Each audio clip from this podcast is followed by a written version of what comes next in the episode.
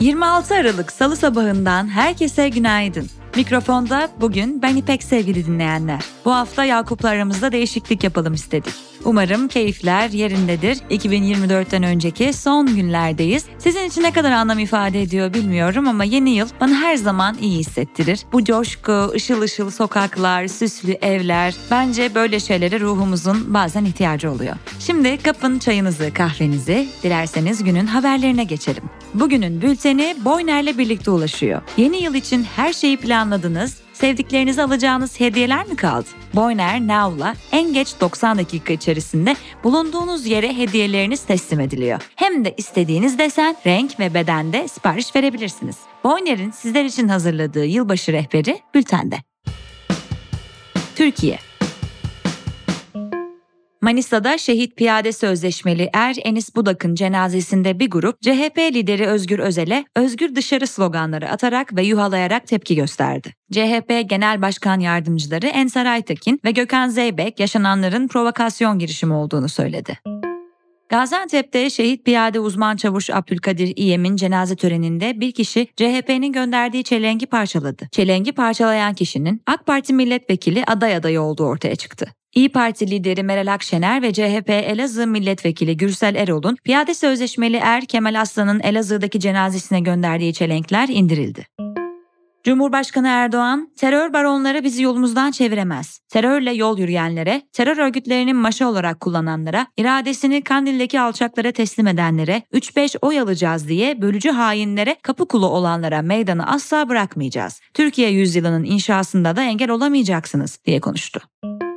Eski HDP eş genel başkanı Selahattin Demirtaş, Kobani davasındaki savunmasında geçen hafta yapılan terör saldırılarına değindi. Dün toprağa verilen 12 asker benim kardeşimdir. Keşke barışı sağlayabilsek, onlar yaşayabilselerdi. Sorumluluk bizdedir. Biz ahlaken kendimizi sorumlu görüyoruz, diyen Demirtaş, bugün Türkiye evlatları için ağlıyorsa dönüp siyasetçilerden hesap sorma vaktidir, dedi. DEM Parti'nin pazar günü Diyarbakır'da düzenlediği Gençlik Meclisi birinci olağan kongresinin ardından çok sayıda kişi gözaltına alındı. Adalet Bakanı Yılmaz Tunç, kongre ile ilgili soruşturma başlatıldığını açıkladı. Diyarbakır Valiliği, kongrede yasalara aykırı biçimde eylem yapan, polise taş atan 42 kişinin gözaltına alındığını bildirdi. TBMM Genel Kurulu'nun DEM Parti sözcüleri kürsüye çıktığında terk eden MHP lideri Devlet Bahçeli, CHP'yi de takip etmeyeceğim, Anayasa Mahkemesi'nin yapması gerekeni yapıyorum, dedi. Anayasa Mahkemesi'nin hakkında iki kez hak ihlali kararı vererek tahliyesine hükmettiği tip Hatay Milletvekili Can Atalay'ın avukatları müvekkillerinin tahliyesi için yeniden İstanbul 13. Ağır Ceza Mahkemesi'ne başvuru yaptı. Kadir Has Üniversitesi'nde bir grup öğrenciyle bir akademisyen arasında ibadethane yazılı odanın dışında ayakkabı çıkarılması nedeniyle tartışma çıktı. Öğrenciler akademisyenin mescide ayakkabıyla girdiğini savunurken akademisyen ise burası herkesin ibadethanesi. Hristiyanlar da Budistler de burada ibadet edebilir. Burası mescit değil dedi. Kadir Has Üniversitesi görüntülerle ilgili inceleme başlatıldığını duyurdu. Manisa'nın Soma ilçesinde 13 Mayıs 2014'te meydana gelen 301 madencinin ölümüyle sonuçlanan maden faciasına ilişkin 28 kamu görevlisi hakkında dava açıldı. Dünya Sırbistan'da 17 Aralık'ta yapılan erken seçimin tekrarlanmasını isteyen muhalefetteki Sırbistan Şiddete Karşı İttifakı destekçileri düzenledikleri protestoda kente seçmen taşındığı iddiasıyla başkent Belgrad'daki belediye binasına girmeye çalıştı. Eylemin ardından açıklama yapan Cumhurbaşkanı Aleksandar Vučić, şiddete karşı mücadele yemini edenlerin gerçek serseri oldukları ortaya çıktı, dedi. Gazze Sağlık Bakanlığı, İsrail ordusunun El Magazi mülteci kampına düzenlediği saldırıda 78 kişinin hayatını kaybettiğini bildirdi. BBC'nin ulaştığı İsrail ordu sözcülüğü ise konuya ilişkin açıklamasında Magazi'de bir olay yaşandığına dair ellerine raporun ulaştığını kaydetti. Rusya'da tutuklu muhalif siyasetçi Alexei Navalny'nin sözcüsü Kira Yarmish Navalny'nin Rusya'nın kuzeyinde kutup bölgesindeki bir ceza kolonisinde olduğunu açıkladı. Navalny'den yaklaşık 3 haftadır haber alınamıyordu.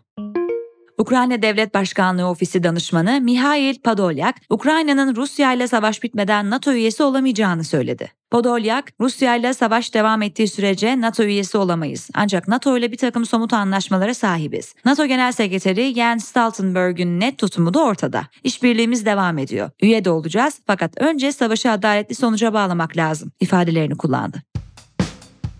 Ekonomi Birleşik Kamu İş Konfederasyonu, 4 kişilik bir ailenin açlık sınırının Aralık'ta 16.483 liraya yükseldiğini, yoksulluk sınırının da 46.837 lira olduğunu açıkladı. TÜİK 2022 yılı kazanç yapısı istatistikleri raporunda yer alan verilere göre geçen yıl kişi başı aylık ortalama kazanç 12.450 lira oldu. Ücretli çalışan erkekler saatlik ortalama 54,4 lira brüt ücret maaş alırken kadınlarsa 57,4 lira aldı. Türkiye Cumhuriyeti İletişim Başkanlığı Dezenformasyonla Mücadele Merkezi, kira zammında %25 sınırının kaldırılacağına ilişkin iddiaları yalanladı. Yapılan açıklamada Hazine ve Maliye Bakanı Mehmet Şimşek'in böyle bir ifadesinin olmadığı belirtildi. İş dünyası ve finans Habertürk'ten Yiğitcan Yıldız'ın haberine göre Türkiye otomobil ve hafif ticari araç pazarı 2023 yılında tüm zamanların rekorunu kırarak 1 milyon adet sınırını aştı. Ayrıca pazarda Çin merkezli otomotiv markalarının da artışı dikkat çekti. 841 bin adede ulaşan sıfır otomobil pazarında 7 markanın toplam satışı da 51 bin adedi geçti. Geçici ithalat kapsamında Türkiye'ye getirilen araçların ülkede kalma süresinin yurt dışından emekli olanlar için 4 yıla yükseltileceği belirtildi. Ticaret Bakanlığı tarafından tarifeye aykırı şekilde ekmek satışı yapan işletmelere yönelik denetimler sonucunda 309 işletmeye toplam 24,3 milyon lira değerinde ceza verildi. Birleşmiş Markalar Derneği anketine göre Kasım'da uygulanan indirim kampanyalarına rağmen birçok markada talep beklentilerin altında kaldı. Çin hükümeti oyun sektörüne getirdiği kısıtlamanın oyun şirketlerinin hisselerinde 80 milyar dolarlık kayba yol açmasının ardından 105 yerli oyuna onay verdiğini duyurdu. Teknoloji ve girişim 21 Şubat ve 13 Mayıs 2023'te erişim engeli getirilmesinin ardından alan adını Ekşi Sözlük 2023.com olarak değiştiren Ekşi Sözlük, Ankara 6. Sulh Ceza Hakimliği'nin kararıyla bir kez daha erişime engellendi. Ekşi Sözlük'e şu an Ekşi Sözlük 111.com alan adı üzerinden erişim sağlanabiliyor. Apple ve Columbia Üniversitesi'nden araştırmacıların Ekim 2023'te Ferret isimli açık kaynaklı çok modlu bir büyük dil modelini piyasaya sürdüğü ortaya çıktı. GitHub'da paylaşılan ve araştırma amaçlı olduğu belirtilen Ferret'in görüntüler üzerinde seçilen bölgeleri inceleyebildiği ve kullanıcıların seçilen alana ilişkin sorular sormasını sağladığı aktarıldı. Google'ın Android cihazlara kullanıcıların üçüncü parti uygulamalar kullanmadan pil sağlığına ilişkin detaylı verilere ulaşmasını sağlayacak yeni bir özellik getireceği bildirildi. Android 14 QPR2 Beta 2 güncellemesiyle geleceği tahmin edilen özellikle Android kullanıcıları da iPhone kullanıcıları gibi pil performansını görebilecek. Günün hikayesi. Husi saldırılarının faturası ne olacak? Sevgili İlkim Emirler sizler için kaleme aldı.